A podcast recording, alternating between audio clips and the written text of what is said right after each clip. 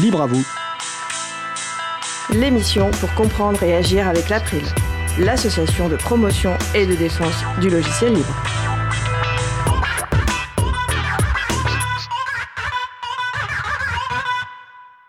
Cœur de l'April, le confiné ou déconfiné. Plusieurs personnes actives au sein de l'April parleront de nos groupes de travail, de nos activités, de notre fonctionnement. Nous parlerons également des coulisses de l'émission. Posez-nous toutes questions, nous y répondrons pendant ce direct et ce sera le sujet principal de l'émission du jour. Avec également au programme la chronique de Noémie Berger sur les moyens juridiques pour la sécurisation des données et aussi la chronique de Jean-Christophe Becquet sur Sounds of the Forest, les sons de la forêt du monde entier. Nous allons parler de tout ça dans l'émission du jour. Vous êtes sur la radio Cause Commune, la voix des possibles, 93.fm en Ile-de-France et en DAB+, et partout dans le monde sur le site causecommune.fm. Soyez bienvenus pour cette nouvelle édition de Libre à vous, l'émission pour comprendre et agir avec l'April, l'association de promotion et de défense du logiciel libre. Je suis Frédéric Couchet, le délégué général de l'April. Le site web de l'April, c'est april.org, et vous pouvez y trouver une page consacrée à l'émission avec tous les liens et références utiles. Nous sommes mardi 17 novembre 2020, nous diffusons en direct, mais vous écoutez peut-être une rediffusion au podcast. À la réalisation de l'émission aujourd'hui, mon collègue Étienne Gonu. Bonjour Étienne. Salut Fred. Si vous souhaitez réagir, poser une question pendant ce direct, n'hésitez pas à vous connecter sur le salon web de la radio. Pour cela, rendez-vous sur le site de la radio, causecommune.fm, cliquez sur chat et retrouvez-nous sur le salon dédié à l'émission et vous aurez en plus des exclusivités. Et vous pouvez aussi participer à nos échanges, nous poser toutes questions par téléphone en appelant le 09 72 51 55 46. Je répète 09 72 51 55 46, notamment tout à l'heure pendant le sujet consacré à l'April. Nous vous souhaitons une excellente écoute. Alors, avant de commencer l'émission du jour, je souhaitais faire un message suite à notre sujet principal de la semaine dernière, qui traitait de l'apprentissage de la programmation pour les femmes. Comme pour chaque émission, nous publions l'information sur la disponibilité du podcast sur différents sites, dont le site de nos camarades linuxfr.org, le site francophone d'information sur le logiciel libre. En général, il y a peu de commentaires, mais comme à chaque fois que le sujet porte sur les femmes et l'informatique, il y a tout d'un coup de nombreuses réactions. Certes, cela pourrait être utile d'avoir des commentaires sur le contenu du podcast, les constats présentés par nos intervenantes, les initiatives pour remédier aux problèmes qu'elles ont identifiés. Mais non, des personnes, principalement des hommes, préfèrent commenter uniquement à partir du titre du podcast et des représentations qu'ils en ont, conscientes ou pas, donc en fait de leurs préjugés. On pourrait penser qu'avant de commenter, et surtout d'expliquer la vie, la moindre des choses, ce serait d'écouter la parole des personnes concernées, de ces femmes, de leur vécu personnel, et de commenter alors le contenu de leurs propos. Bien sûr, ce problème ne représente sans doute qu'une infime minorité de personnes qui s'informent via le site LinuxFR, et cela remet pas en cause l'utilité de ce site.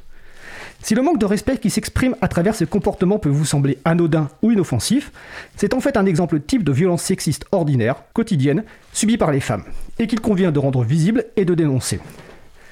Ici, la violence est faite envers nos invités, Chloé Hermary, Leila Artmou, Sonia Edouardouri, et aussi envers l'ensemble des personnes lisant les commentaires. Les laisser passer sans réagir serait aller dans le sens de ces violences. Messieurs, le seul conseil que je peux vous donner, que je pourrais vous donner, c'est d'écouter la parole des femmes avant d'intervenir. Si vous aimez la forme audio, la forme podcast, je vous suggère par exemple l'excellent podcast Les couilles sur la table de Victoire, excusez-moi, Tuaillon. Et maintenant, place au premier sujet. Évoquer le code à la main, une règle de droit ou un procès en lien avec les œuvres, les données, les logiciels ou les technologies, c'est la chronique In Code We Trust, dans le code nous croyons de Noémie Berger, avocate au cabinet d'une. Le thème du jour, les moyens juridiques pour la sécurisation des données. Bonjour Noémie. Bonjour Fred.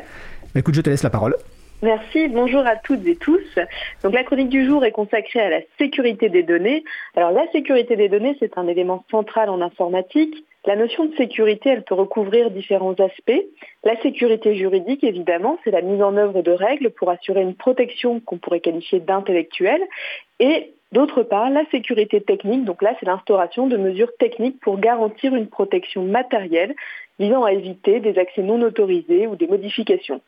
Le terme de sécurité est donc extrêmement large et de la même façon, les données doivent être comprises au sens large, comme à la fois les données à caractère personnel qui permettent d'identifier des personnes physiques, mais aussi des données qu'on pourrait qualifier de brutes qui ne comportent pas d'éléments d'identification des personnes. Alors pour déterminer quelles règles juridiques s'appliquent à la sécurité de ces données à caractère personnel, il faut s'appuyer sur le règlement général sur la protection des données, le RGPD, que j'ai largement commenté dans cette chronique, et qui est entré en vigueur le 25 mai 2018. Pourquoi ce RGPD Parce que son objectif, c'est d'assurer la sécurité des données et des traitements. Donc pour rappel, un traitement, c'est une opération qui est envisagée de manière large, qui va de la collecte à la destruction de données à caractère personnel. Et l'objectif recherché, c'est de garantir une sécurité et une confidentialité appropriée à chaque étape du traitement. Pourquoi? Eh bien, c'est pour prévenir l'accès ou l'utilisation non autorisée à ces données, mais même plus à l'équipement qui est utilisé pour leur traitement. En d'autres termes, le RGPD va instaurer des règles pour éviter, empêcher au mieux une violation de données à caractère personnel, qui est définie dans le RGPD comme une violation de la sécurité entraînant de manière accidentelle ou illicite une destruction, une perte, une altération, une divulgation non autorisée de données à caractère personnel. La sécurité est donc associée à la notion de confidentialité et elle doit permettre d'empêcher l'accès non autorisé aux données et à l'équipement, mais également l'utilisation non autorisée aux données et à l'équipement. Donc c'est la protection à la fois du contenu et du contenant. Comment assurer la sécurité en pratique? Alors là encore, le RGPD nous donne des pistes à suivre notamment par la mise en œuvre de mesures qui se déterminent comme étant techniques et organisationnelles et qui doivent être conformes évidemment euh, à la réglementation. Donc qui doit mettre en œuvre de telles mesures? D'une part, le responsable de traitement, qui est la personne morale ou physique qui va déterminer les finalités les moyens du traitement, c'est-à-dire pourquoi on met en œuvre ce traitement. Et d'autre part, autre personne qui doit être en mesure de, de mettre en place ces mesures, c'est le sous-traitant, qui lui va traiter des données pour le compte du responsable de traitement. Alors comment ces personnes doivent mettre en place ces mesures? Eh bien d'une part, elles doivent évaluer les risques inhérents au traitement et d'autre part, elles doivent eh mettre en place des mesures qui sont appropriées, c'est-à-dire pas n'importe lesquelles. Ils doivent bien choisir quelles mesures vont permettre d'atténuer les, risques quant à, ces, quant à ces traitements. Alors on peut se demander si c'est une obligation de mettre en œuvre des mesures de protection. Oui. Oui, c'est une obligation car la sécurité des données, elle constitue l'un des principes qui gouvernent les traitements. Euh, et pour cela, je renvoie à l'article 5 du RGPD qui nous dit que les données à caractère personnel doivent être traitées de façon à garantir une sécurité appropriée des données à caractère personnel, y compris la protection contre le traitement non autorisé ou illicite et contre la perte, la destruction ou les dégâts d'origine accidentelle à l'aide de mesures techniques ou organisationnelles appropriées. Et pour cela, le RGPD va dresser une liste de mesures qui permettent de garantir un certain niveau de sécurité suivant la nature du traitement. Parmi ces mesures, nous retrouvons la pseudonymisation et le chiffrement de données à caractère personnel, qui sont des moyens pour empêcher l'identification. Donc la pseudonymisation va permettre au moyen d'un pseudonyme, d'un identifiant eh bien de d'effacer en partie euh, des données à caractère personnel et le chiffrement va être une mesure de sécurité qui va permettre d'éviter de divulguer ces données à caractère personnel. On a également des moyens qui doivent permettre de garantir la confidentialité, l'intégrité, la disponibilité, la résilience constante des systèmes et des services de traitement, et des moyens pour permettre de rétablir la disponibilité des données et l'accès à celles-ci euh, en cas d'incident physique ou technique. Et enfin, le RGPD prévoit une procédure qui vise à tester, analyser et évaluer régulièrement l'efficacité des mesures techniques et organisationnelles. Donc ça veut dire qu'une fois qu'on a mis en place ces mesures, eh il faut s'assurer que régulièrement, on s'assure qu'on les challenge et on vérifie qu'elles sont toujours efficaces. Alors que se passe-t-il si aucune mesure de sécurité n'est mise en œuvre par un responsable du traitement, par un sous-traitant? Il y a un risque, un risque de sanction, puisque l'obligation de sécurité euh, qui est prévue à l'article 32 du RGPD, elle fait partie, euh, en cas de manquement, de ces, euh, de ces obligations qui peuvent entraîner une sanction, une amende qui va jusqu'à 10 millions d'euros ou 2% du chiffre annuel mondial de l'entreprise. Donc il faut aussi savoir qu'en pratique, les failles de sécurité et la défaillance à l'obligation de sécurité, elles représentent la majorité des condamnations de la CNIL. Euh, c'est vraiment un, domaine qui est euh, très très souvent euh, dans le viseur de la CNIL. et en fait, c'est vrai qu'au-delà des mesures de sécurité technique que je viens de vous présenter, il y a aussi des mesures de sécurité juridique qu'on retrouve dans le RGPD avec certaines obligations, notamment celle de conclure des contrats avec des sous-traitants ou de tenir par exemple un registre des activités de traitement, donc de se constituer une documentation, ça fait partie également de ce qu'on appelle la sécurité juridique. Donc si je prends l'exemple du registre des activités de traitement, c'est effectivement un document qui permet de retracer tous les traitements qui sont mis en œuvre par une société par exemple, et dans ce registre, le RGPD prévoit qu'il faut qu'il y ait une description générale des mesures de sécurité techniques et organisationnelles. Alors en pratique, on peut se, voilà, c'est vrai que le RGPD c'est quand même un texte dense et on peut se demander où trouver un peu des informations pour nous aider à mettre en place à la fois ces mesures techniques et en même temps ces, règles juridiques pour encadrer euh, les traitements et les données. Eh bien, euh, pour cela, je vous invite à consulter le site de la Commission nationale de l'informatique et des libertés, qui propose des explications assez claires sur justement les mesures de sécurité, dont elle distingue en fait trois niveaux. Il y a vraiment trois paliers selon elle. Le premier niveau, c'est euh, le minimum des mesures à mettre en place pour démarrer quand on, quand on veut réfléchir à la question de la sécurité. Il y a un peu les bases. Eh bien, la CNIL fournit un certain nombre de pistes, et notamment avec l'Agence nationale de la sécurité des systèmes d'information, qui publie un certain nombre de méthodes, de guides et de bonnes pratiques pour justement aider les organismes eh bien, euh, à gérer la question de la sécurité de leur système d'information. Et euh, l'ANSI, donc euh, cette agence, avec la Confédération des petites et des moyennes entreprises, a édité un guide qui présente 12 règles essentielles pour sécuriser ces systèmes d'information pour les petites et moyennes entreprises. Alors, dans ces règles, vous trouvez bah, des règles qui paraissent un peu bêtes, mais qui sont finalement qu'on peut parfois un peu oublier au quotidien. C'est déjà d'une part de choisir avec soin ses mots de passe, de mettre à jour régulièrement les logiciels, d'effectuer des sauvegardes régulières, de protéger aussi ses données lors de ses déplacements, de télécharger des programmes sur des sites officiels d'éditeurs, d'être vigilant lorsqu'on fait un paiement sur Internet, de séparer également les usages personnels des usages professionnels et de prendre soin finalement de ses informations personnelles, professionnelles, de son identité numérique. Donc voilà, c'est quelques exemples parmi d'autres de ces bonnes pratiques qui peuvent quand même permettre déjà dans un premier temps d'assurer une certaine sécurité des données, des systèmes d'information.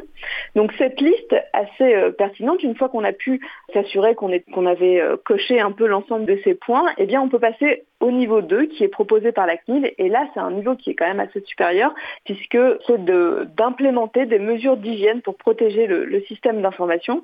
Donc ces mesures d'hygiène, eh bien pareil, elles sont, euh, on les retrouve en fait dans des guides qui sont proposés par la CNIL et par l'ANSI pour euh, vraiment permettre de bien euh, s'assurer que sur un plan technique, on peut répondre à un certain nombre de finalités. Donc je vous invite par exemple à consulter le guide de la sécurité des données personnelles de la CNIL qui comporte 17 fiches pour aider les entreprises à sécuriser leur système d'information. Euh, plus compliqué, euh, enfin disons plus précis, on va dire, il y a également le guide de l'hygiène informatique de l'ANSI qui lui comporte 42 mesures d'hygiène informatique essentielles pour eh bien, sécuriser les systèmes d'information avec euh, des outils, avec des recommandations. L'idée, c'est de pouvoir utiliser ces guides pour un peu tester, challenger la sécurité de son système d'information. Donc ça, c'est sur ce niveau 2. Et le niveau 3 que la CNIL décrit, c'est là un, un niveau un peu supérieur où on passe à la protection des traitements sensibles, donc dans le cas où on met en place des mesures, bah, qu'on traite des données sensibles par exemple, eh bien là, il faut vraiment, euh, l'organisme a l'obligation de choisir des mesures très spécifiques et proportionnées à l'égard des risques euh, quant aux droits et libertés qu'engendrent ces traitements. Donc ça peut être par le biais de normes, de visas de sécurité, également peut-être d'adhésion à certaines associations. L'idée, c'est vraiment l'objectif de gérer les risques les plus élevés. Qui doit, il faut en avoir conscience et pouvoir euh, avoir des procédures en interne pour éviter euh, au maximum, faire son mieux pour éviter le, risque, évidemment, même si on sait que le risque zéro n'existe pas.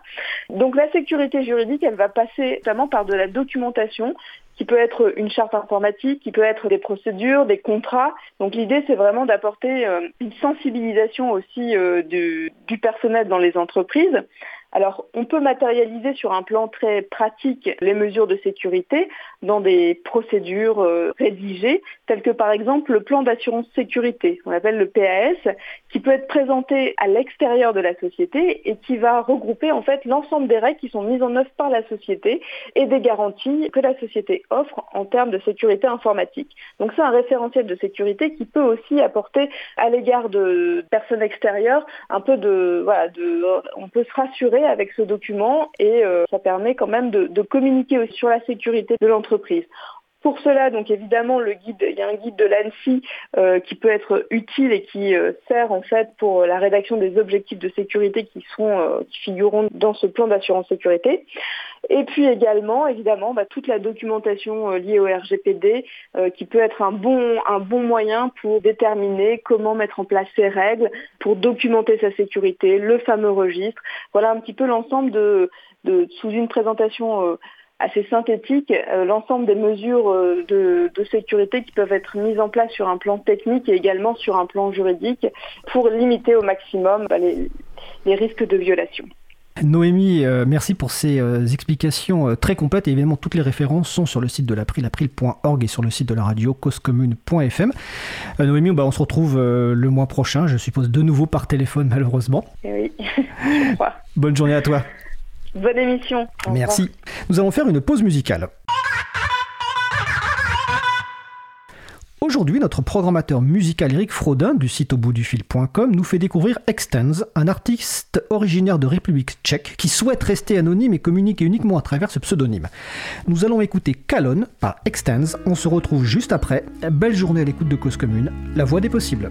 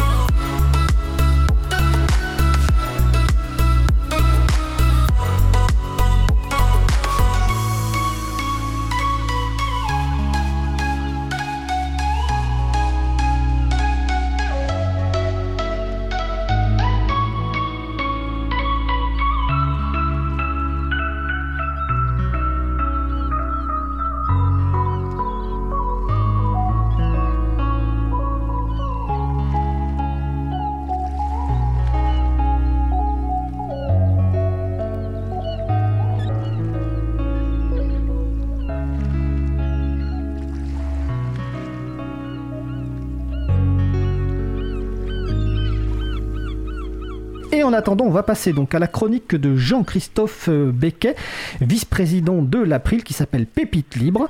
Texte, images, vidéos ou base de données sélectionnées pour son intérêt artistique, pédagogique, insolite, utile. Jean-Christophe nous présente une ressource sous une licence libre. Les auteurs de ces pépites ont choisi de mettre l'accent sur les libertés à à leur public, parfois avec la complicité du chroniqueur. Le thème du jour, Jean-Christophe, c'est Sounds of the Forest, les sons des forêts du monde entier. Alors Jean-Christophe, est-ce que tu es avec nous au téléphone? Suis connecté. Bonjour à tous. Bonjour à euh, non, excusez-moi, j'avais. eh écoute, Jean-Christophe, je te laisse la parole sur donc les sons des forêts du monde entier. Effectivement, donc euh, j'ai choisi de parler aujourd'hui du projet Sounds of the Forest qui collecte les sons des forêts et des zones boisées du monde entier. Les enregistrements sont localisés sur un fond de carte OpenStreetMap et partagés sous licence libre Creative Commons by SA. Sounds of the Forest est une magnifique invitation au voyage qui réjouira notamment les, les amateurs d'ornithologie. Autour de Grenoble, par exemple, vous entendrez des ambiances sonores capturées près du monastère de la Grande Chartreuse ou à Saint-Martin-du-Riage, commune pionnière en matière de logiciels libres, dans Beldon. Cette collection de 500 enregistrements vous permettra de parcourir les cinq continents pour entendre les sons de la nature dans les forêts dans plus de 50 pays. Le projet Sound of the Forest s'inscrit dans le cadre de Timber, le Festival international des forêts en Angleterre, porté par deux organisations à but non lucratif, de National Forest et Wild Rumpus. Grâce au choix d'une licence libre, chacun peut écouter ces échantillons sonores, mais aussi les utiliser comme support à de nouvelles créations. Ainsi, les musiciens sont invités à composer des morceaux en écho à ces sons des forêts et des zones boisées. Leurs compositions seront présentées lors de la prochaine édition du festival, qui aura lieu sur trois jours en juillet 2021. Comme souvent dans les projets libres, les organisateurs nous invitent à participer. Il suffit pour cela de se rendre dans une forêt ou un espace boisé près de chez vous, réaliser un enregistrement d'une minute environ, puis prendre une photo du paysage devant vous et votre contribution en l'envoyant au moyen d'un simple formulaire sur le site timberfestival.com .org.uk. J'ai mis la référence du site sur la page de l'émission. Je voudrais pour terminer citer la source sur laquelle j'ai trouvé cette pépite libre. Il s'agit d'HebdoOSM, le résumé hebdomadaire de l'actualité OpenStreetMap. HebdoOSM est une publication collaborative, sous licence libre, traduite dans une quinzaine de langues, dont le français. Vous pouvez vous abonner pour la recevoir tous les dimanches dans votre boîte aux lettres électronique. J'y déniche régulièrement des nouvelles pépites. Bah écoute, euh, merci Jean-Christophe et je crois que bah écoute, on a envie un peu d'entendre de, son de la, forêt, donc je crois que tu as un petit extrait à nous diffuser, c'est ça, de la Chartreuse, monastère des Chartreux? C'est ça, j'ai choisi un enregistrement euh, qui a été donc euh, capté euh, près du monastère de la Grande Chartreuse, au-dessus de Grenoble. c'est une forêt dans laquelle j'ai passé pas mal de week-ends de, mon adolescence et donc c'est un, son qui me, qui me parle beaucoup. Voilà, du coup, je vous invite à fermer les yeux si vous n'êtes pas au volant de votre voiture et à juste vous laisser imprégner par l'atmosphère de la forêt. Eh bien écoute, Étienne va nous faire écouter ça.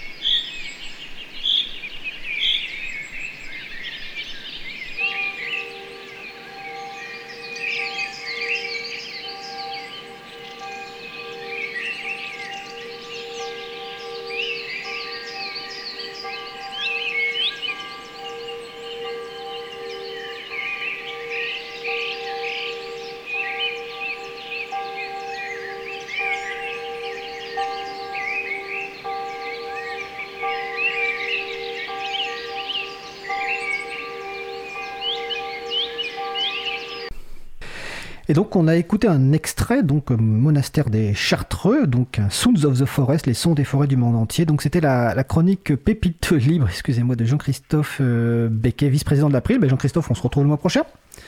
Ça marche. Bah, écoute, merci, belle journée à toi. Alors, on va faire euh, une pause musicale pour nous permettre de récupérer nos invités du sujet long. Alors, on va continuer par écouter cet artiste qui s'appelle Extens. Donc, vous allez écouter Island par Extens. On se retrouve juste après. Belle journée à l'écoute de Cause Commune, la voix des possibles.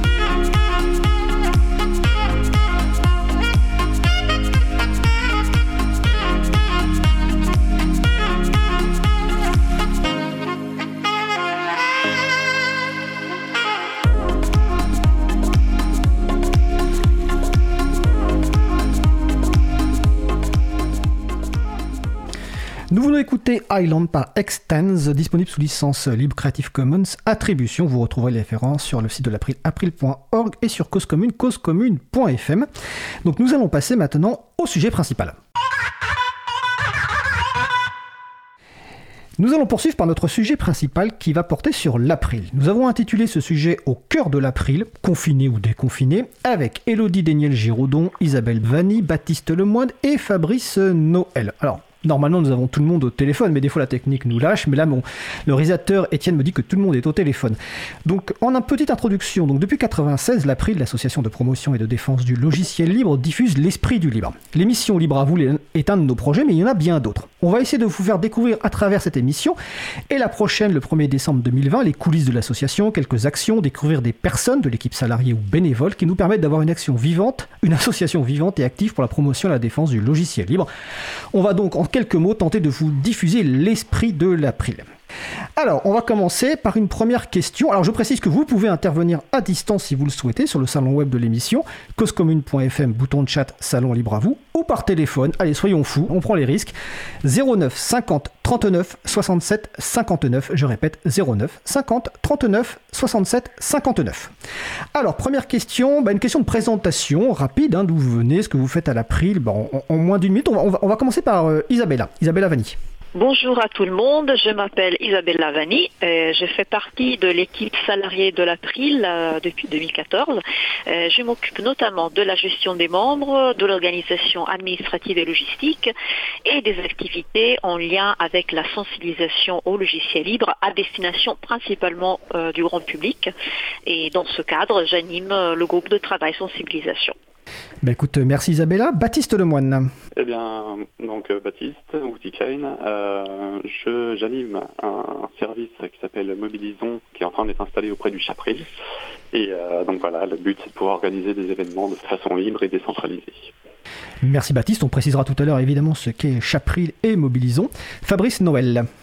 Oui, bonjour, euh, je m'appelle Fabrice, donc, euh, et après avoir travaillé ben, plus de 30 années dans l'informatique dans de grandes entreprises parisiennes, j'ai créé ma petite structure de consulting qui m'occupe à mi-temps, et donc ça me laisse un bon mi-temps pour euh, faire du bénévolat auprès d'associations et de collectifs, en les aidant ben, à utiliser les technologies du numérique. Et dans le cadre de l'April, je participe avec Isabella au groupe Sensibilisation qui, comme son nom l'indique, est chargé de faire comprendre au grand public pourquoi c'est important de défendre cette cause.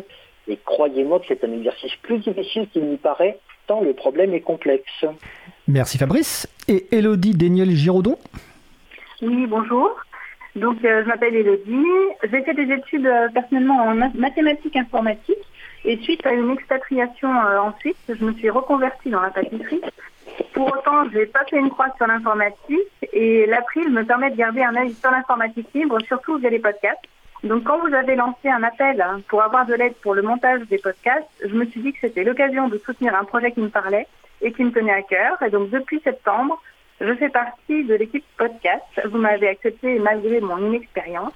Et je monte, je découpe, je nettoie, j'équilibre, je compresse pour que les personnes comme moi puissent écouter vos belles émissions. Bah écoute, Elodie, c'est parfait, mais en fait, j'ai quasiment plus de questions à te poser. Tu as tellement bien résumé ce que, ce que tu fais.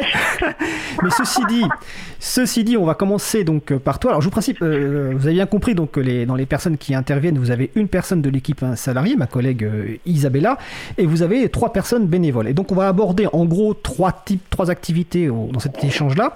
Bah, un peu l'émission Libre à vous, un peu les coulisses, le groupe sensibilisation et le chapril. Donc, comme Elodie vient de bien présenter son arrivée à l'April et que le premier sujet, un petit peu la première grande thématique, c'est un petit peu bah, comment vous avez découvert l'April, pourquoi vous avez, vous contribué, l'accueil des bénévoles à l'April, pour, pour expliquer un petit peu comment ça se passe.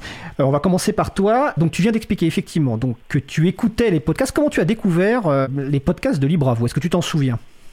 Ah, je suis plus très très sûre, mais ça fait un bout de temps que je suis d'un peu loin euh, les projets de Framasoft, qui est aussi donc une association qui promeut le livre. Et vous avez fait une émission sur eux l'année dernière. Et en fait, j'ai dû lire quelque chose à ce sujet. Et depuis, bah, je me suis abonnée au podcast de Libre à vous et je découvre, j'apprends beaucoup de choses sur le libre et les grâce à vous. D'accord. Et donc tu étais donc tu es auditrice et tu étais auditrice de Libre et donc en début oui il y a quelques semaines on a fait un appel donc euh, pour recevoir de l'aide pour le traitement des podcasts. Donc tu as vu cet appel et en fait tu t'es dit bah c'est une façon de contribuer malgré le fait que comme tu le dises en fait tu ne connaissais pas du tout avant de commencer le travail de traitement des podcasts. C'est ça, je connaissais rien du tout. Mais euh, c'était pas plus par souci de justice et d'équité. J'apprends beaucoup grâce à vous chaque semaine. Et cela me semblait juste de participer à ce projet. Et puis bon, peut-être aussi un peu plus égoïstement, euh, je voulais continuer à écouter euh, mon émission préférée en podcast. Oui, parce que finalement, quand tu traites le podcast, tu l'écoutes en fait. Il faut savoir que le traitement de podcast peut prendre, bah, pour une émission d'une heure trente, ça peut prendre deux heures parce qu'il faut le temps d'écoute du podcast, le temps du traitement, etc. Oui, alors en tant que débutante, euh, c'est un peu plus que deux heures. je, l'écoute à peu près trois ou quatre fois, mais, mais oui. D'accord. Alors, donc, on commence par ce premier sujet-là, puis on va faire des allers-retours avec les autres sujets, donc sur la partie euh, libre à vous. Donc pour comprendre un petit peu, pour que les personnes comprennent un petit peu comment on fait la question euh, libre à vous. Et si vous avez vraiment des questions, euh, n'hésitez pas à les poser sur le salon web ou à nous appeler au 09 50 39 67 59. Donc je vais essayer d'aller relativement vite parce qu'on a un peu perdu de temps avec les problèmes techniques de début d'émission. Donc comment se fait l'émission libre à vous? Donc libre à vous qui existe depuis 2018 a deux objectifs. Hein. c'est informer, donc notamment sur nos dossiers et puis sur d'autres sujets, donc avec les, chroniques, et aussi euh. Et d'un point de vue euh, technique, donc là, alors, normalement, on est tous au studio ou tous au studio de, la radio Cause Commune qui est dans le 18e. Là, exceptionnellement, pendant cette période qui se prolonge malheureusement, euh, Étienne est dans régie. Moi, je suis de l'autre côté de la vitre avec les micros. Donc, la réalisation est effectuée par trois personnes, en fait. Donc, Étienne, Isabella et un bénévole qui s'appelle Patrick. Et ce que vous écoutez, vous, en direct, bah, c'est vraiment le direct, le flux, les problèmes techniques, etc. Mais ce que vont écouter les, gens qui vont écouter le podcast, c'est pas du tout ça. C'est un flux, enfin c'est un fichier qui aura été retravaillé donc par une équipe podcast qui aujourd'hui est composée donc d'Elodie, de Samuel Aubert, d'Olivier Imbert et de Sylvain Kutzmann qui est toujours présent, qui était notre euh, traiteur de podcast historique. Et avec euh, un nettoyage, c'est-à-dire notamment bah, enlever les problèmes techniques, éventuellement remettre des musiques, faire tout ça un travail qui fait qu'en fait l'archive de l'émission, qui est les podcasts, est de bien meilleure qualité que le direct. Mais par contre, on se moire main parce qu'en direct, on a les problèmes techniques que vous pouvez euh, vivre en, direct. Et donc, ce qui est intéressant par rapport à, ton expérience, Elodie, c'est que toi, tu es arrivé, effectivement, tu nous as dit, euh, moi, j'y connais rien, mais j'apprends vite. C'est ce que tu as dit. non, mais c'est vrai. Et en fait, sur, donc, on a une liste interne où il y a euh, vous, quatre, donc la liste de traitement des podcasts. Et moi, ce qui m'impressionne, c'est les échanges que tu peux avoir avec notamment Samuel Aubert, les échanges techniques sur le traitement des podcasts, sur les choses qu'il faut faire. Enfin, vraiment, c'est tu, as appris très très vite en fait à faire ce, travail avec aussi l'aide évidemment des conseils de, Samuel, mais c'est quand même d'un niveau technique très élevé. je, dirais pas ça parce qu'effectivement euh, certains autres membres ont un niveau euh, très très élevé eux, mais euh, mais effectivement je suis arrivée début septembre dans l'équipe. Ça a été progressif. Hein. J'ai d'abord travaillé sur la bande-annonce, ensuite sur des simplement des sujets, et puis, j'ai fait mon premier euh, traitement de podcast entier fin, fin octobre, donc au bout de deux mois. Mais j'ai eu, beau, eu beaucoup d'aide. À chaque fois que j'avais une question, euh, j'avais des réponses euh, bienveillantes, alors que ça devait paraître bien profane comme question. Et le, le wiki aussi de l'April est très bien fait. Mais voilà, un soutien sans faille, c'était parfait. D'accord. Alors là, tu précises, tu parles du wiki, c'est un point intéressant et je vais, je vais peut-être aussi euh, questionner là-dessus, Fabrice et, euh, j'allais dire Tiken, mais pas Baptiste, même si on t'appelle Tiken. Euh, l'une, effectivement, vu qu'on est dans la partie organisation de l'April, l'une des, c'est, je crois que c'est Luc dans le décryptualité de cette semaine, hein, disait qu'il avait, il avait rarement vu des méthodes d'organisation à ce point, même dans les entreprises dans lesquelles il travaille. Et c'est vrai que l'une des caractéristiques qu'on a dans nos méthodes d'organisation, c'est la documentation extensive de ce qu'on fait. Donc, par exemple, les personnes qui sont intéressées par l'organisation de Libre à vous, vous allez sur le wiki de l'April, on mettra les références, vous avez l'ensemble de l'organisation de l'émission qui est documentée, et également, effectivement, la partie euh, traitement des podcasts qui permet en fait aux personnes qui arrivent d'avoir de la documentation et tout de suite de pouvoir euh, prendre en main euh, les choses. Baptiste, toi, sur la partie donc euh, le Chapril, alors déjà je vais te faire un, petit piège, on va voir si tu auras préparé. Euh, Chapril, c'est la contribution de l'April au collectif Chaton. C'est quoi le collectif Chaton? Alors les Chatons, très facile, c'est un collectif d'hébergeurs autonomes, neutres et solidaires et transparents aussi. Donc c'est des gens qui se disent, on va faire un truc ensemble pour mettre des services en ligne à disposition de, de, gens normaux, qui ne sont pas du tout des techniciens, pour qu'ils puissent découvrir des alternatives à des choses qu'ils utilisent tous les jours. Sauf que ces services-là, ils seront sur le plan de l'éthique de loin supérieurs. Et donc voilà, le collectif des chatons, c'est plein d'assauts, plein de groupes de gens qui font ce genre de, de service de façon alors soit bénévole, soit payante, soit euh, avec des choses entre les deux, de façon ouverte avec un certain nombre de règles à respecter pour faire les choses proprement. D'accord. Et donc voilà, comme je disais, euh, c'est euh, effectivement un truc où il y a de l'organisation qui est très propre. Alors, Chapril, donc le site chapril.org, c'est notre contribution au site Chaton, donc des chatons, donc chaton avec un S, un Christian Momon qui interviendra le premier dit chatons, lui, donc avec plein de services. Mais avant de parler des services, on va rester sur la raison pour laquelle tu es arrivé à l'April. Est-ce que tu peux nous... Parce qu'on a bien vu, Elodie, elle était auditrice de Libre à vous, elle nous envoie un courriel suite à un appel à volontaires principalement les échanges, c'est par mail, euh, par courriel. Euh, toi, comment tu es venu à contribuer, à connaître l'April, à vouloir contribuer au Chapril et comment ça s'est passé? Alors, ça s'est passé parce que, euh, alors dans ma vie, j'ai deux grandes composantes, euh, deux grandes passions, on va dire. Il y a les arts graphiques, et euh, donc ça tourne autour du fanzina, des études de l'art et de ce genre de choses, mais aussi les technologies numériques et le web. Et pendant très longtemps, je me suis dit, en fait, que que je pouvais être auteur de bande dessinée et que ce serait une super idée. Donc j'ai fait des études de BD. Et c'est comme ça que j'ai commencé à me familiariser avec des gens qui dessinent, des makers, qui font du fanzine. Donc les fanzines, c'est des magazines fait maison ou euh, imprimé chez un imprimeur.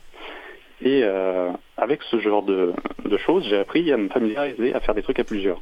Donc euh, s'organiser avec d'autres gens, sortir avec des gens pour les rencontrer, comparer nos connaissances et partager des choses. Et toutes ces choses-là, c'est des, trucs que j'ai retrouvés un peu plus tard pour le numérique.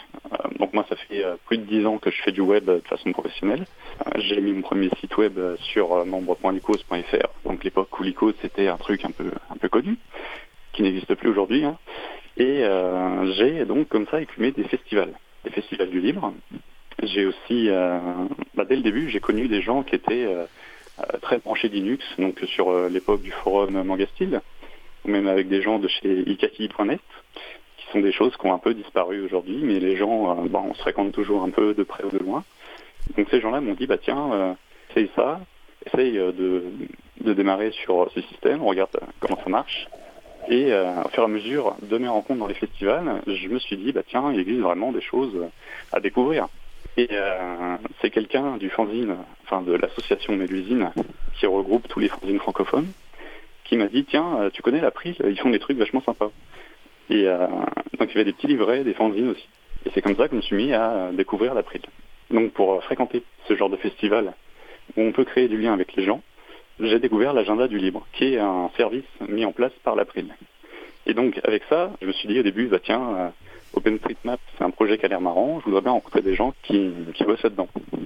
Et avec l'agenda du libre, je me suis mis à rencontrer des groupes d'utilisateurs du libre, donc que ce soit des gens qui sont pas forcément euh, professionnels du web, des systèmes libres et tout ça. C'est juste des gens qui se disent, bah tiens, on aimerait bien essayer de découvrir des trucs un peu plus éthiques. Et euh, de fil en aiguille, alors j'ai d'abord rencontré un groupe d'utilisateurs comme ça à côté de chez moi, parce qu'en fait il y en a plein en France, et euh, j'ai fini par rencontrer Christian dans le groupe de Jeux sur Orc, qui est donc pas très loin de chez moi. Et c'est comme ça qu'il m'a présenté le truc, il m'a dit, bah tiens, nous on a un chaton, tu connais le principe, c'est c'est des gens qui, mettent en place des choses, qui s'entraident, qui euh, essaient de pousser des choses un peu plus éthiques. Et euh, donc voilà, en discutant, je me suis dit, tiens, euh, moi je fais déjà un petit peu ce genre de choses, mais j'aimerais bien le faire un peu plus proprement. Donc pourquoi pas Et alors que j'avais une expérience assez, comment, assez menue question administration système, je me suis dit bah, que ce serait l'occasion d'apprendre des choses et de mettre en place quelque chose qui puisse vraiment servir. D'accord. Alors avant d'entrer dans le détail de Chapril et autres, sur le l'April a beaucoup d'outils d'accueil. Je ne vais pas tous les citer, mais ce qui est plutôt intéressant, c'est les outils que vous vous avez utilisés. Euh, comme je disais tout à l'heure, Elodie, bah, c'était des échanges principalement euh, par courriel. Toi, je crois que dans la pratique de Christian, il y a le comment dire le l'audio conf d'une heure où il te présente euh, le Chapril, le fonctionnement. Est-ce que c'est bien ça ou est-ce qu'il est vraiment fait, oui, oui. On s'était vraiment discutant, en discutant plusieurs fois. Donc euh, d'abord en, live, puis ensuite on a fait une audioconf avec un service du Chapril. Donc ça sert aussi à, l'usage interne. Et c'est euh, nous a présenté le truc, en quoi ça consiste. Donc on a échangé questions-réponses. Euh, et je me suis dit, bah tiens, allez, pourquoi pas. D'accord.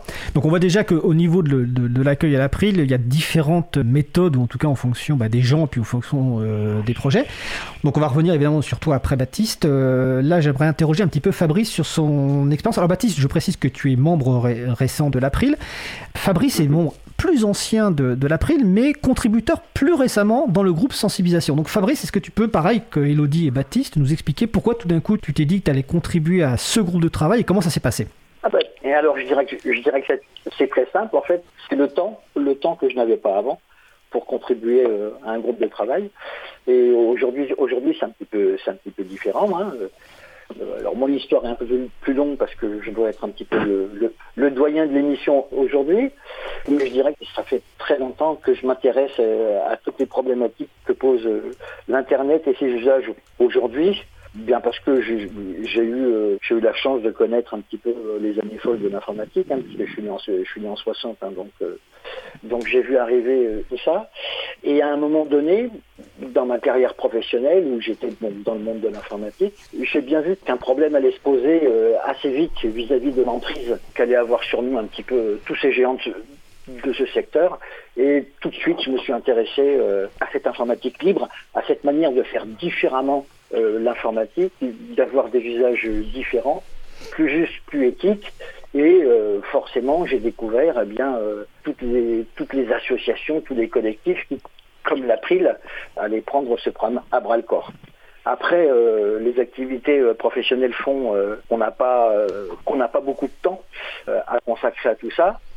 Et c'est pour ça que j'ai rejoint là récemment le groupe sensibilisation où là effectivement euh, on travaille sur des sujets euh, sur des sujets complexes puisqu'en fait notre objectif c'est de sensibiliser la population sur effectivement tous ces dangers que représentent les mauvais usages du numérique et euh, que peuvent représenter aussi les géants du numérique qu'on connaît tous maintenant sous le fameux acronyme GAFAM, mais il y en a d'autres. Et voilà, et c'est un groupe de travail hyper intéressant on essaye de manier la langue française d'une telle manière pour qu'on soit compréhensible par tous, parce que comme je le disais au début de l'émission, euh, les problématiques sont complexes, elles sont vastes, elles sont variées, il faut qu'on soit audible pour tout le monde, que ce soit la jeunesse d'aujourd'hui, mais aussi les moins jeunes.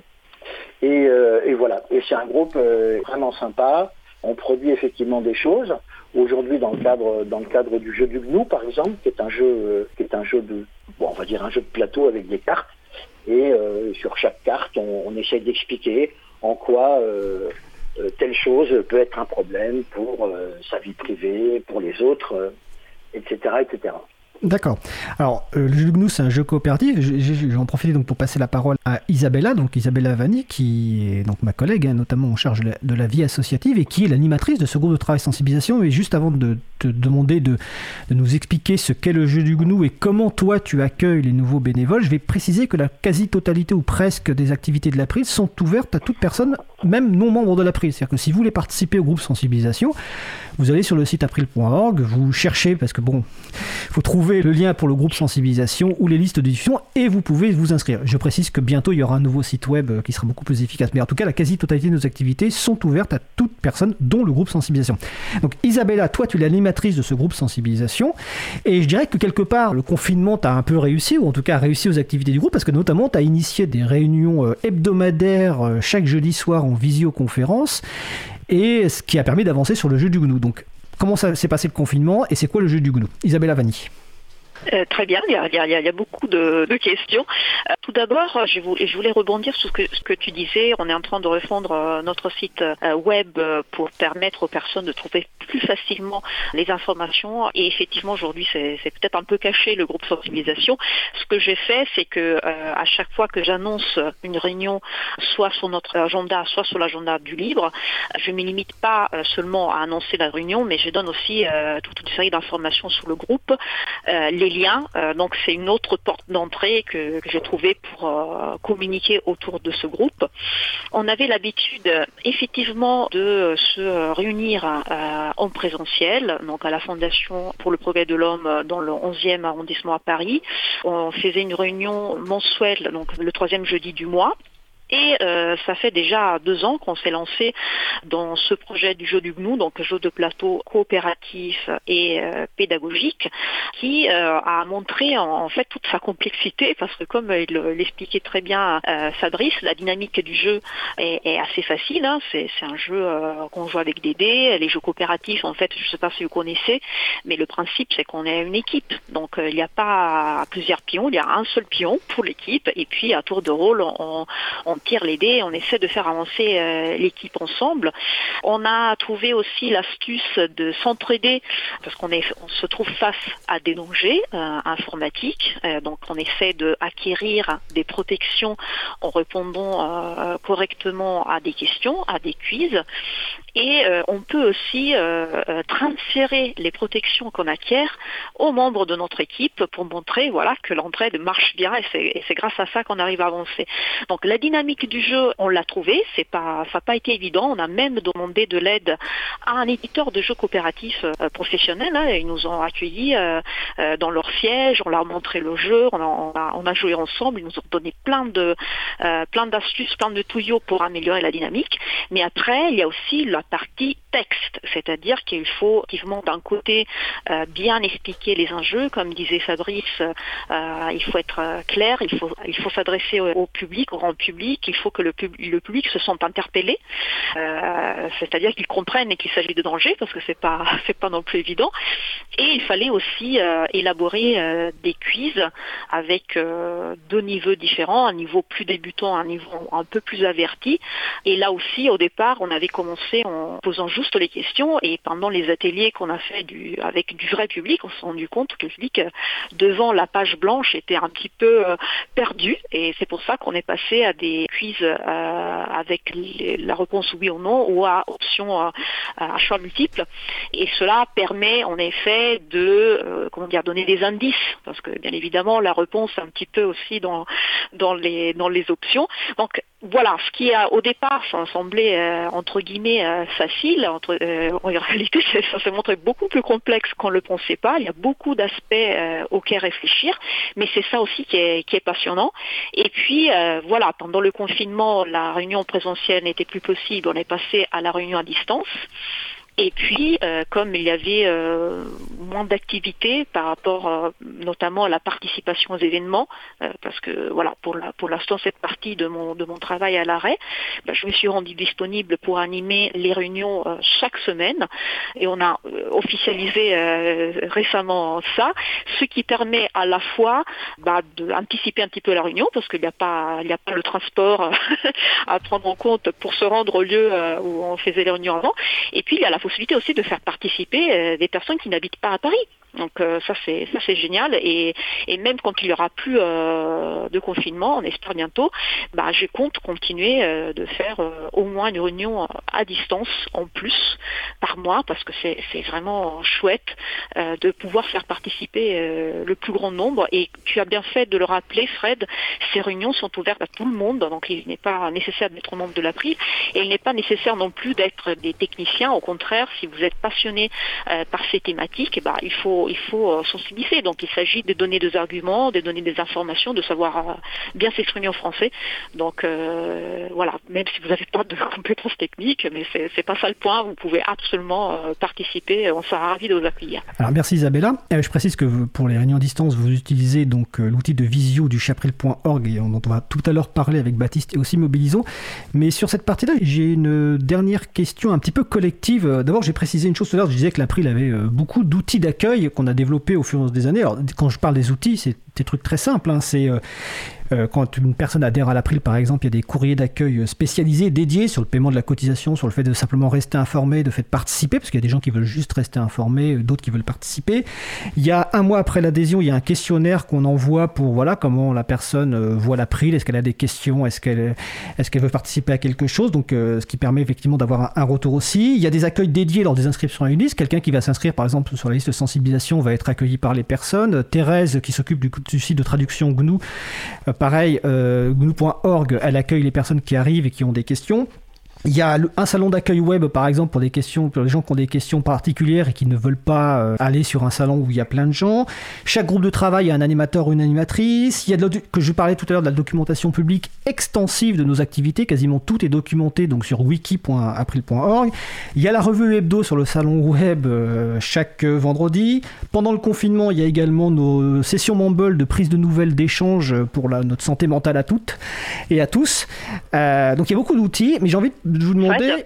Oui, vas-y.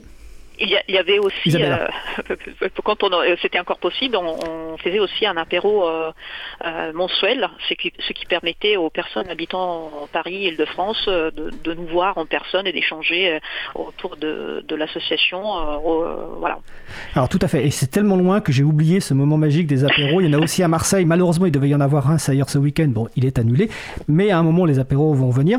Donc il y a beaucoup d'outils, mais peut-être que, donc notamment là, la question s'adresse à, Fabrice, à Baptiste, à, Elodie aussi, même si Elodie, tu n'es pas membre, mais tu as aussi un, accueil, entre guillemets.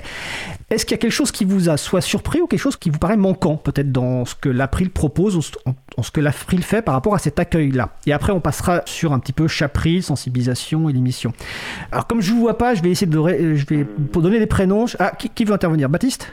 Euh, ouais, moi je trouve que c'est formidable qu'il y ait autant de trucs, il y ait autant de points d'entrée et de contact avec euh, l'assaut, parce que j'ai fréquenté pas mal d'assauts, il, y a, aussi euh, d'autres moyens de, contacter les gens, mais euh, ce qui est bien, c'est que, enfin, ce qui est bien chez la prime en tout cas, c'est que le contact, il arrive à être maintenu assez facilement, je trouve, contrairement à, d'autres groupes. Quelque chose qui me manque ou qui m'a surpris, ah si, un truc qui m'a surpris, quand j'ai vu le nombre d'adhérents. Je me disais, tiens, je connais la prime, mais je savais pas qu'il y avait autant de monde dedans. Et euh, je crois qu'il y a presque 4000 personnes qui sont euh, membres. D'accord. Euh, sachant tout à l'heure, comme je disais justement sur les courriels d'accueil, la plupart des, membres sont des membres de soutien.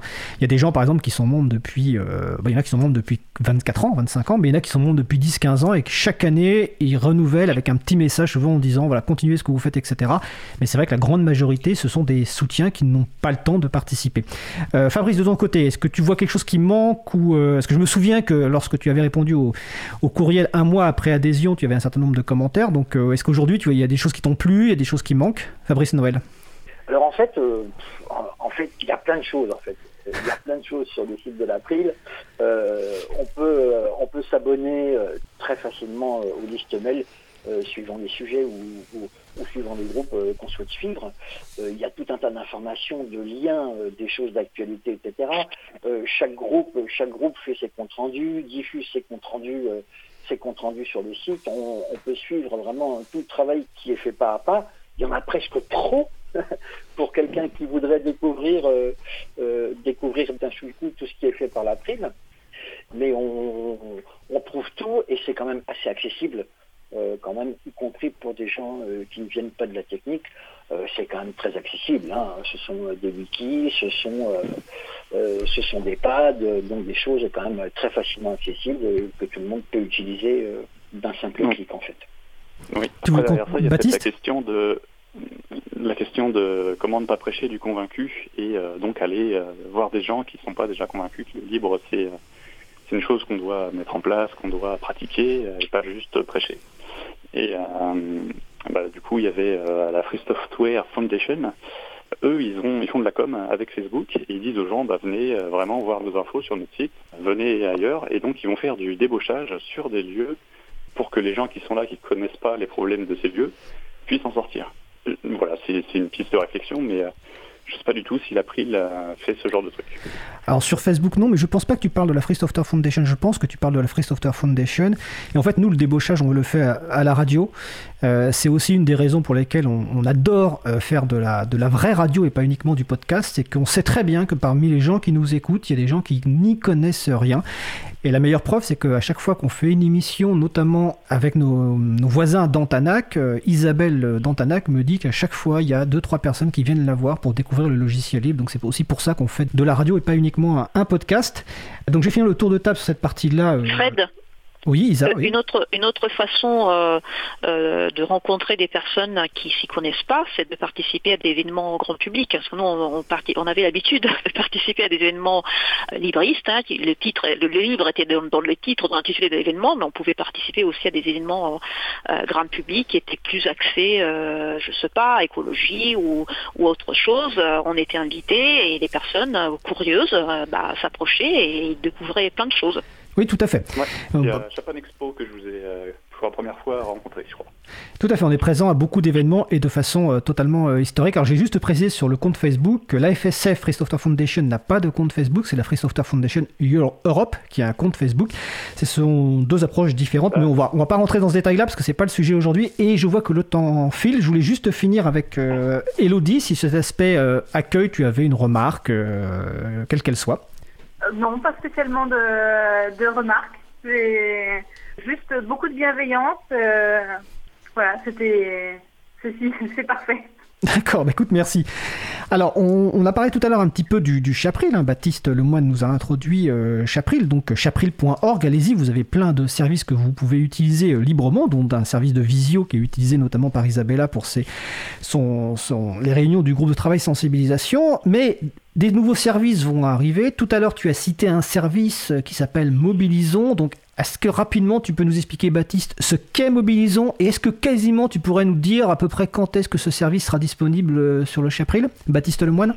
Oui, alors euh, Mobilisons, c'est euh, donc un logiciel libre qui permet de s'organiser et de gérer plusieurs profils pour, bah, pour faire le tri dans sa vie privée. C'est un logiciel qui est une alternative à d'autres choses comme Meetup, les événements Facebook, les, événements de plein de sortes. Et ça permet non seulement de s'inscrire à des événements sans forcément créer de compte, et donc voilà, il y a un aspect fédéré aussi qui est important, qui fait que euh, dans tout le fait divers, donc le fait divers, si vous ne savez pas trop ce que c'est, c'est un ensemble de, euh, comment, de sites qui peuvent causer entre eux grâce à un protocole commun qui s'appelle ActivityPub. Et donc, par exemple, Mastodon et Peertube font partie du fait divers. Donc ça veut dire qu'avec euh, mon compte Mastodon, je peux aller participer à un événement mobilisé. Je peux aussi commenter sur une vidéo d'une instance Peertube. Et euh, donc voilà, tous ces trucs-là, ça permet aux gens d'être euh, beaucoup plus libres et de ne pas avoir besoin de s'inscrire partout. ça, c'est un concept assez révolutionnaire qu'on trouve nulle part ailleurs. Et donc voilà, Mobilisons, va y en avoir une version pour le Chapril qui sortira, allez, d'ici une ou deux semaines. Alors, ça veut dire que le 1er décembre, Christian Pierre Maumont, l'animateur du Chapril, pourra nous annoncer la sortie de Mobilisons.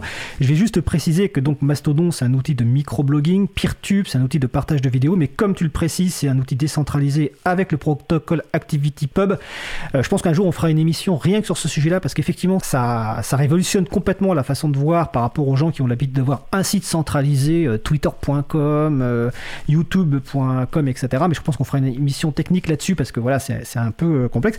En tout cas, il faut du temps pour l'expliquer concrètement. Et donc, toi, euh, dans le chapril, en fait, on, explique, c'est que chaque service a un animateur ou une animatrice qui est en charge de sa mise en place et de sa maintenance. Et donc, toi, en fait, ce que tu as proposé, c'est d'installer et de maintenir Mobilisons, qui est un outil très, très attendu. Euh, est-ce que tu l'avais déjà installé ailleurs avant ou est-ce que tu l'as découvert, euh, enfin, est-ce que tu découvres la technique de Mobilisons à l'occasion de cette mise en place au niveau du site Chapril? Oui, alors Mobilisons, je le connaissais avant sa naissance. J'étais euh, en discussion avec les gens de chez Framasoft pour dire eh, ce serait bien qu'on fasse un truc, ce serait bien qu'il y ait quelque chose dans le fait divers qui permet d'organiser des événements.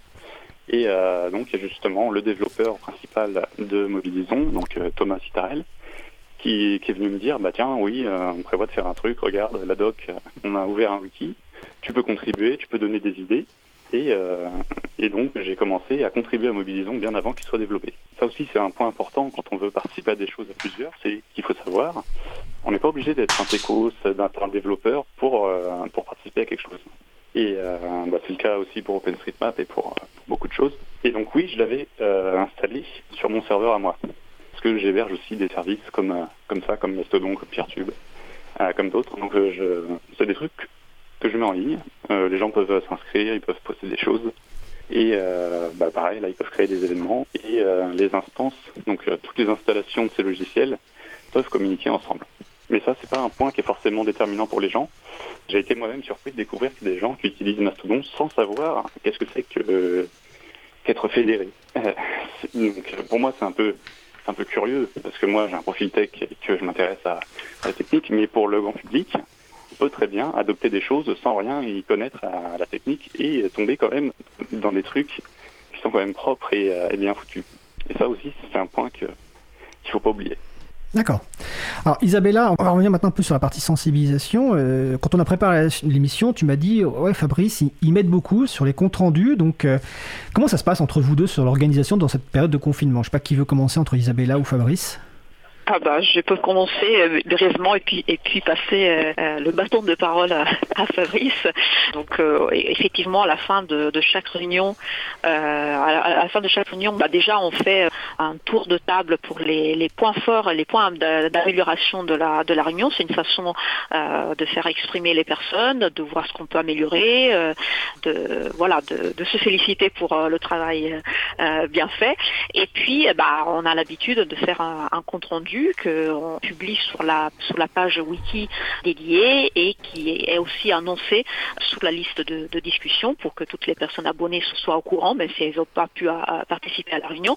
Et j'avais tendance en fait à, accumuler un peu de retard pour la rédaction du compte rendu, euh, notamment depuis qu'on est en, hebdomadaire avec nos réunions, euh, parce que euh, en tant qu'animatrice et en charge des, projets, à chaque fois que j'ai commencé un compte rendu, bah, j'avais la tentation d'aller travailler directement, sur le projet, donc j'avais du mal à, me focaliser. Et du coup j'ai lancé un appel pendant une réunion, euh, est-ce qu'il n'y aurait pas une personne euh, qui pourrait se charger de ça?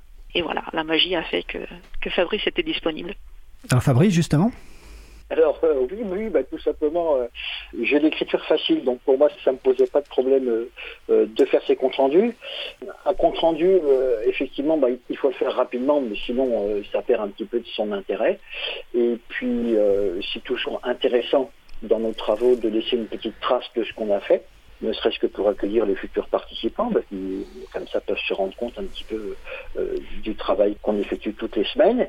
Et puis par biais de ces comptes rendus, on essaye aussi bah, de faire venir euh, d'autres personnes euh, à notre groupe pour les inviter et venir s'amuser avec nous sur les mots, sur la sécurité, sur l'informatique libre, sur nos libertés individuelles, etc. etc. D'accord. Tu viens de dire faire venir d'autres personnes. Alors j'ai une question pour Elodie.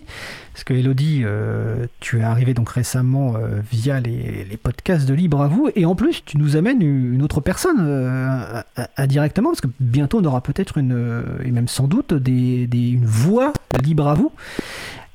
comment ça s'est fait cette, cette, mise en relation? C'est toi qui en as parlé à, ta sœur, parce qu'en l'occurrence c'est ta sœur, ou c'est elle qui t'a parlé de, de l'émission? Et ben, c'est moi qui ai parlé de ce projet. J'étais tellement tellement contente d'avoir euh, sauté le pas et d'apprendre autant et de voilà. Et c'est vrai que comme pour l'April, le partage pour moi c'est une euh, valeur très importante. Je, je parle euh, beaucoup de, de, mes beaux projets et j'en ai parlé à ma sœur qui m'a dit bah tiens mais il chercherait pas une voix parce qu'elle a une formation théâtrale et voilà. Du coup j'ai transmis. Alors, et ta sœur, effectivement, nous a contacté, donc euh, Laure Elise.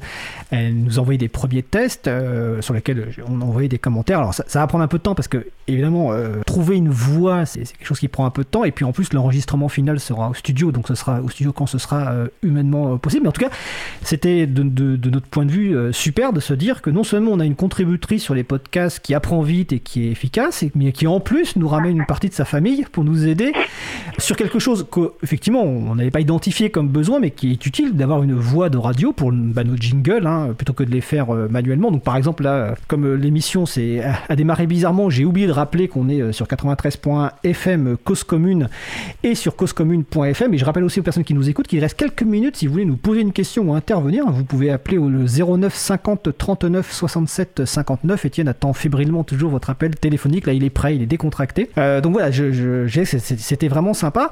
Et c'est vrai que par rapport à l'une des choses que moi j'aime bien en tant que, enfin que j'apprécie en tant que délégué général par rapport à, des bénévoles, c'est de voir aussi la, fiabilité ou en tout cas que euh, la qualité des bénévoles. Parce que toi, par exemple, quand, tu es arrivé, tu as dit bon, bah, j'apprends vite et effectivement tu as appris vite techniquement, mais en plus on, a vu sur un, par exemple sur un, point particulier que tu avais des, réflexions intéressantes, c'est sur la, la, chronique de Véronique et là je reviens sur les coulisses de Libre à vous. Donc Véronique Bonnet qui fait la chronique Euh, partagé est bon euh, sur la philosophie GNU. Donc en général, euh, on, on- les enregistre sans les traiter. Et là, il s'est trouvé qu'il y a quelques semaines, on a enregistré la chronique de Véronique. Et je me suis dit, bah tiens, comme il y a des gens pour traiter le podcast, ils vont le traiter avant diffusion. Et Véronique, si vous vous souvenez, a un phrasé un peu particulier avec des, pauses, etc. Et tu t'es posé la question de savoir est-ce qu'il fallait supprimer les silences ou pas? Parce que moi, je ne m'étais même pas posé la question. Et donc, on a eu un échange avec Véronique qui a dit que finalement, elle, elle préférait qu'on garde les silences parce que c'était son rythme de voix de professeur. Mais en tout cas, toi, tu t'es posé cette question-là que moi, je me suis pas posée et que je suis pas sûr que d'autres personnes qui traitent les podcasts se seraient posées, en fait. Oui, mais euh, c'est- c'est vrai que dans le wiki, c'était écrit qu'il fallait supprimer les silences euh, entre, entre les mots quand, euh, quand on traite le podcast et que les silences sont un peu longs. on- en traitement, on les supprime pour que ce soit plus fluide. Et j'avais déjà fait traiter quelques petits podcasts avant ou quelques petites parties où effectivement les gens avaient un phrasé très rapide et quand il y avait une pause, c'était évident qu'il fallait les supprimer. Et quand j'ai effectivement j'ai écouté ce, sujet, bah, j'ai j'ai commencé à supprimer les pauses et en fait après je me suis rendu compte qu'elle parlait comme ça et que j'en arrivais à modifier la signification de son discours. Voilà, c'était effectivement j'ai posé la question. Bah, en tout cas, c'était super de, ce questionnement euh, qui montre aussi la qualité voilà, de, l'échange. Alors, je regarde de l'heure, euh, il nous reste vraiment quelques minutes. Alors, pour éviter de se retrouver dans la situation de sprinter à la fin sur les annonces, je vais tout de suite vous poser la question finale donc, euh, à chacun et chacune d'entre vous, qui est un peu la question qu'est-ce que ça vous apporte de contribuer à l'April et qu'est-ce que vous avez appris en contribuant à l'April ou sur le livre ou sur vous Euh, Voilà, c'est une question un petit peu personnelle. Je vais commencer, euh, bah, par exemple, par euh, Fabrice Noël. Oui, alors qu'est-ce que qu'est-ce que ça m'apprend? En fait, ça m'apprend que la communication c'est toujours un métier très difficile et que chaque mot compte, chaque mot doit être pesé pour essayer d'expliquer les valeurs que l'on défend. Dans notre monde d'aujourd'hui, effectivement, euh, tout devient relativement complexe et c'est quand même assez compliqué de faire comprendre tous les principes que l'on défend, effectivement, au commun des mortels parce que euh, il y en a de partout, on pose différentes problématiques, etc. C'est très compliqué et c'est hyper enrichissant d'essayer euh, d'essayer de vulgariser un petit peu tout ça pour qu'on soit ensuite en mesure, ensuite, euh, d'aller expliquer ça au grand public en fait. Et c'est hyper valorisant. Bah écoute, merci Fabrice. Euh, Baptiste Lemoine. Ouais, bah c'est euh, ce que j'y vois, c'est l'apport humain qu'il y a derrière euh, tous ces services, ces choses qu'on peut qu'on peut toucher sans vraiment comprendre. Euh, Moi, ce que ça m'apporte, bah, c'est du savoir-faire, un échange avec des gens qui ont un savoir-faire un peu différent, une façon pas toujours la même de voir les choses. Tout ça, c'est enrichissant. Puis aussi, euh, je fais des ateliers avec des assos et euh, donc voilà, arriver à poser un discours, faire comprendre des choses aux gens, c'est euh, c'est vraiment un truc qui se travaille dans la longueur. Merci Baptiste. Isabella? Isabella Vanni Donc pour ma part, euh, bah, depuis que je suis à l'April, j'apprends énormément de choses. Bah, j'ai- appris une euh, philosophie à laquelle j'adhère déjà, et puis à chaque chaque jour, j'apprends euh, de nouvelles choses. Et plus plus spécifiquement par rapport au groupe sensibilisation, j'ai appris aussi à animer un groupe, parce que j'avais fait de la coordination bénévole ponctuellement par le passé, mais c'est vraiment avec l'April que je le fais plus régulièrement. Et mon objectif, c'est de faire en sorte que chaque personne qui participe se sente à l'aise euh, pour s'exprimer, se sentent à la place, se sentent euh, bien accueillis. Il y a des personnes plus bavardes, il y a des personnes plus silencieuses. Euh, je fais en sorte que tout le monde puisse s'exprimer. J'essaie de faire gaffe à la prise de parole et je trouve vraiment très chouette de se retrouver à 5, 6 chaque jeudi, peut-être plus hein, après cette édition, et de discuter ensemble dans la bienveillance. Il y a des moments où on n'est pas d'accord, il y a des moments où il y a une phrase qui plaît à certaines personnes et pas à d'autres, et ben on en discute, on apporte des arguments, que c'est une méthode de travail qui me convient euh, euh, parfaitement et je compte progresser davantage pour que pour qu'on continue à se sentir bien euh, dans les réunions. Bah écoute, merci Isabella. Et pour te côtoyer depuis euh, 2014, tu as beaucoup, beaucoup, beaucoup progressé. C'est un grand plaisir de travailler avec toi. Elodie Déniel Giraudon. Oui. Bah, déjà, j'ai appris euh, les techniques euh, du traitement audio. Euh, j'ai découvert le logiciel libre Ardour et Audacity aussi. Beaucoup de vocabulaire. Ça, ça, a été plutôt plutôt difficile, mais je m'en sors de mieux en mieux. C'est très agréable de découvrir les coulisses un petit peu de cette émission. Et puis, j'écoute maintenant différemment. Soit quand je traite le podcast, en l'écoutant trois ou quatre fois, je découvre de nouvelles choses à chaque fois. Et aussi, en tant que simple auditrice, maintenant, j'écoute aussi le travail de mes collègues. C'est très rigolo. Partant de zéro connaissance dans le traitement du podcast, ça a boosté énormément ma, confiance en moi. Et puis, euh, partager des valeurs de bienveillance et de partage avec euh, toute l'équipe et l'April, ça m'apporte aussi énormément. On n'en trouve pas tous les jours dans, notre entourage. Bah écoute, euh, merci Lodi. Comme tu as prononcé plusieurs fois le mot bienveillance, c'est vrai que c'est un des point qu'on n'a pas forcément abordé, mais à l'April, c'est l'humain qui compte d'abord, la personne humaine avant la mission et avant la cause. Et malheureusement, c'est pas uniquement dans les entreprises, mais aussi dans le monde associatif, c'est souvent l'inverse. Souvent, la, cause passe avant. Euh, nous, ce qui compte avant, c'est la personne euh, humaine. Donc, euh, en tout cas, je suis ravi que vous contribuiez à l'April et que vous y preniez du plaisir. Je vous remercie de votre participation. Donc, nous étions, et je précise tout de suite qu'il y aura une deuxième émission, donc le 1er décembre 2020. Nous étions donc avec Elodie Daniel Giraudon, Isabella Vanni, Baptiste Lemoine, Fabrice euh, Noël. Je vous souhaite une belle fin de journée. Merci. À bientôt. tout le monde. Alors, on va finir. À bientôt, au revoir. On va finir par quelques annonces rapides.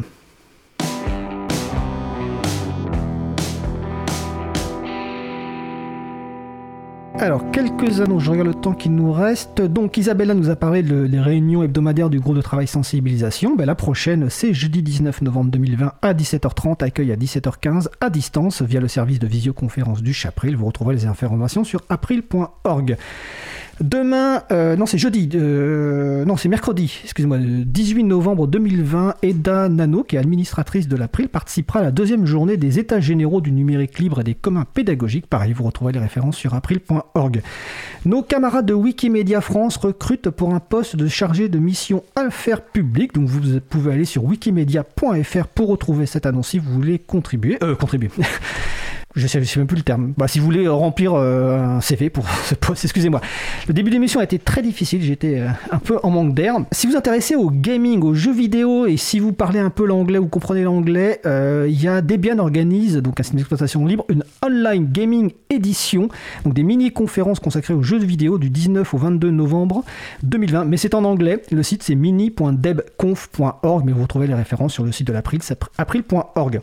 Et dans le domaine de l'éducation, Primtux, la distribution éducative destinée aux écoles et aux familles, primtux.fr, la sixième version sort, avec notamment bah, Primtux et des comptes utilisateurs et utilisatrices adaptés aux élèves de différents cycles, hein, de 3 à 10 ans, et des logiciels éducatifs libres, préinstallés et adaptés. Et vous retrouverez sur le site de l'agenda du libre, agendadulibre.org, tous les autres événements, la plupart événements étant à distance. Notre émission se termine. Je remercie les personnes qui ont participé à l'émission du jour. Elodie Daniel Giraudon, Isabella Vanni, Baptiste Fabrice Noël, Noémie Berger, Jean-Christophe Becquet. À la réalisation aujourd'hui, Étienne Gonu qui a bien peu souffert, mais merci Étienne pour avoir assuré. Je remercie également l'équipe podcast, donc à nouveau Elodie Daniel Giraudon, Sylvain Kotzmann, euh, Lang 1, Samuel Aubert et Olivier Humbert. Je ne sais pas lequel va traiter ce podcast aujourd'hui, mais il va y avoir du boulot pour récupérer ça. Je remercie également Olivier Grieco, le directeur d'antenne de la radio qui s'occupe de la finalisation. Et merci également à Quentin Gibaud et Christian Momon qui font le découpage des podcasts en sujets individuels, de manière à ce que vous pouvez écouter le sujet qui vous plaît. Vous retrouvez sur notre site web april.org et sur causecommune.fm toutes les références utiles. N'hésitez pas à nous faire des retours pour indiquer ce qui vous a plu, mais également des points d'amélioration. Vous pouvez également nous poser toutes questions et nous y répondrons directement ou lors d'une prochaine émission, notamment peut-être le 1er décembre 2020.